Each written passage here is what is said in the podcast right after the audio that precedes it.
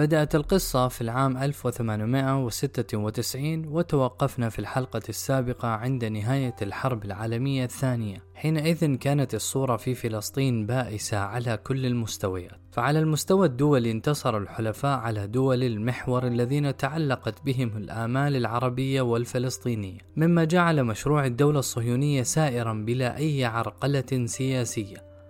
وقد قرأت الصهيونية الموقف سريعا فنقلت ثقل نشاطها واعتمادها من بريطانيا إلى أمريكا في العام 1942 ميلاد. أما على المستوى الداخلي كانت الصهيونية ترسخ وجودها على الأرض بمستوى متصاعد فقد تحولت عصابات الهاجناء إلى جيش حقيقي بما تحصل لها من خبرة وعلوم عسكرية وأسلحة وعتاد من مشاركتها في الحرب العالمية الثانية إلى جوار بريطانيا. وكان جهاز الأمن الصهيوني يتم خطته التفصيلية عن القرى الفلسطينية فيجمع عن كل قرية نوعية الأرض كما ذكرنا والسكان والحالة الاقتصادية والاتجاهات السياسية ومدى سهولة أو صعوبة احتلال هذه القرية. ويستزيد من صناعة العملاء ومراقبة المجتمع الفلسطيني وما بقي من مراكز تأثيره.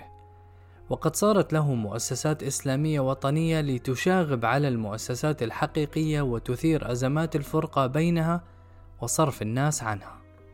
أما على المستوى الفلسطيني وأما على المستوى الفلسطيني فقد كانت الحالة سيئة فلم يزل المجتمع الفلسطيني يعاني من ضرب جيل المقاومة الذي استمرت ثورته بين السادس والثلاثين إلى التاسع والثلاثين ميلادي والتي أسفرت عن قتل خمسة آلاف فلسطينية وجرح أربعة عشر ألفا. وما صحب ذلك كله من تجريد السلاح وهدم البيوت ومقتل القادة ووجود القيادات السياسية بالخارج منقطعين عن أوضاع الداخل مع التمزق العربي بالطبع ووقوع بلدانه تحت الاحتلال.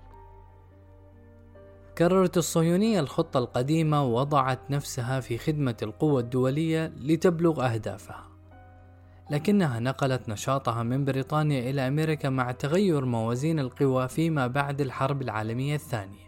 وكانت أمريكا حينئذ ترث الوجود الإنجليزي والفرنسي في الشرق فكانت الصهيونية هي ذراعها لإخراج الإنجليز من فلسطين. فانقلب الصهاينة على الإنجليز وطالب مؤتمر الحركة الصهيونية الذي عقد في أتلانتا بأمريكا بالعام 1944 بضرورة خروج الإنجليز من فلسطين وتوفير حماية دولية لليهود. ثم أشعل الصهاينة حرب عصابات ضد الجيش البريطاني نفسه وقاموا بعدة عمليات تفجير واغتيال وخطف مؤثرة.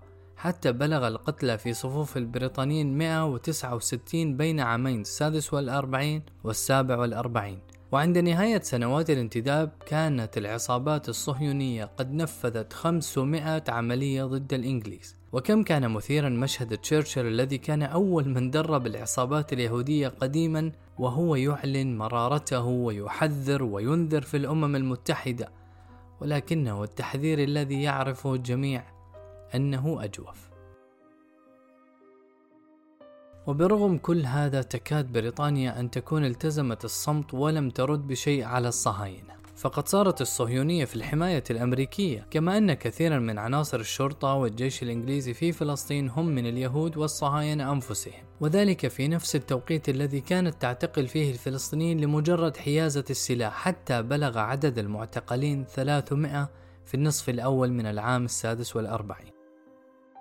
وعلى الجانب السياسي العالمي كانت الصهيونية تمول حملة الرئيس الأمريكي ترومان والذي كافأهم بعد فوزه بالموافقة على حجرة مئة ألف يهودي إلى فلسطين. كما كانت الصهيونية في أمريكا تجمع من اليهود تمويلا لإنشاء صناعات عسكرية في إسرائيل وبهذا صارت عصابات الهجنة تصنع بعض أسلحتها بنفسها مما قوى مركزها الفعلي حتى ضد البريطانيين الذين اضطروا لإعلان مغادرتهم فلسطين بعد سنتين أي في عام 1948 بدأت عملية وراثة فلسطين من الإنجليز. اشترى اليهود من أسلحة الإنجليز بالمال ما لم يأخذوه بغير طريق الدعم فكانت لديهم 24 طائرة اشتروها بخمسة ملايين جنيه. وعند بداية العام 48 كانت الوكالة اليهودية تسيطر فعليا إداريا وعسكريا ولديها جيش مقاتل يتكون من عصابات الهاجنة 35 ألف وعشرة ألاف مقاتل من الوحدات الخاصة وتنظيمات عصابات الأراغون وإشتر وعملت هذه العصابات على تنفيذ خطة التهجير للفلسطينيين. فتنوعت عملياتهم بين الهجوم العسكري على القرى وتهجيرها أو تفجير الأسواق والمحال أو حتى نصب الكمائن على الطرقات وقتل الفلسطينيين. وتنفيذ عمليات خاصة قامت بها وحدات المستعربين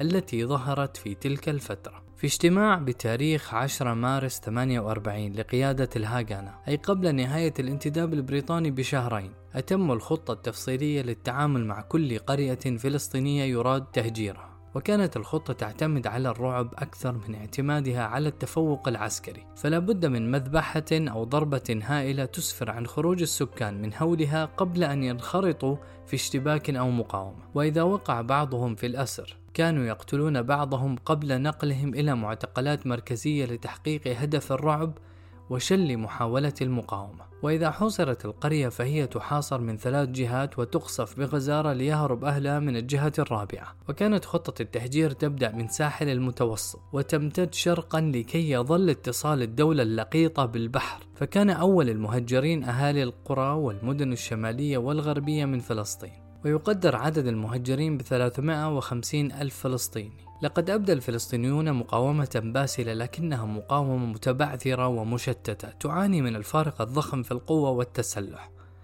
وتعاني أيضا من ضعف الكوادر الناتج عن سحق جيل الثورة قبل عشر سنوات وتعاني أيضا من التواطؤ العالمي لا سيما البريطاني كما نشاهده اليوم. وتعاني من الخيانة العربية التي يحكم عواصمها عملاء يساعدون في قتلهم وإبادتهم ولا تزال رسالة عبد القادر الحسيني إلى جامعة الدول العربية تختصر هذا المشهد. إني أحملكم المسؤولية بعد أن تركتم جنودي في أوج انتصاراتهم بدون عون أو سلاح. واستشهد بعد رسالته بثلاثة أيام. التاسع من إبريل في العام 1948 وبينما يشيع الناس جنازته كانت قرية دير ياسين تتعرض للمذبح.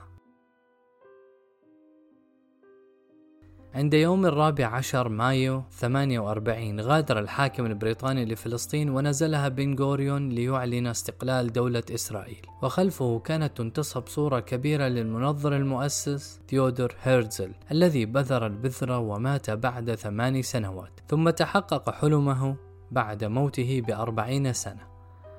ومن هنا بدأت مرحلة جديدة في تاريخ فلسطين والعرب والمسلمين بل والعالم.